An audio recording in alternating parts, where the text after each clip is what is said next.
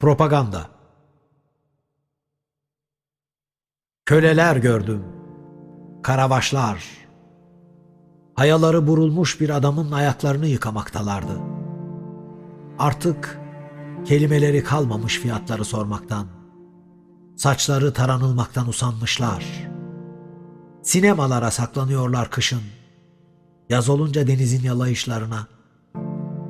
Kaldırımlarda demokrat, otobüslerde dindar.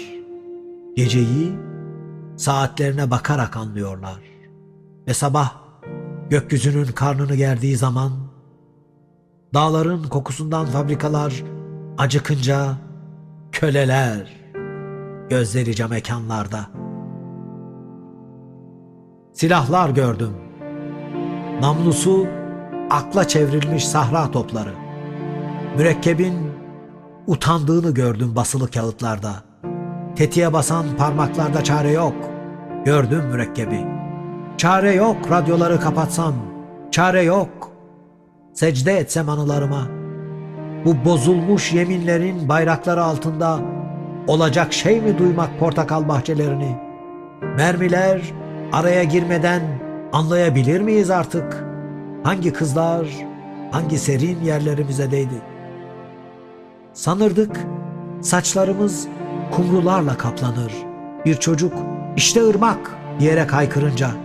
O zaman belki çocuklar zabıtalardan daha çoktu. Belki biz daha çok ağlardık bir aşk fırtılanınca.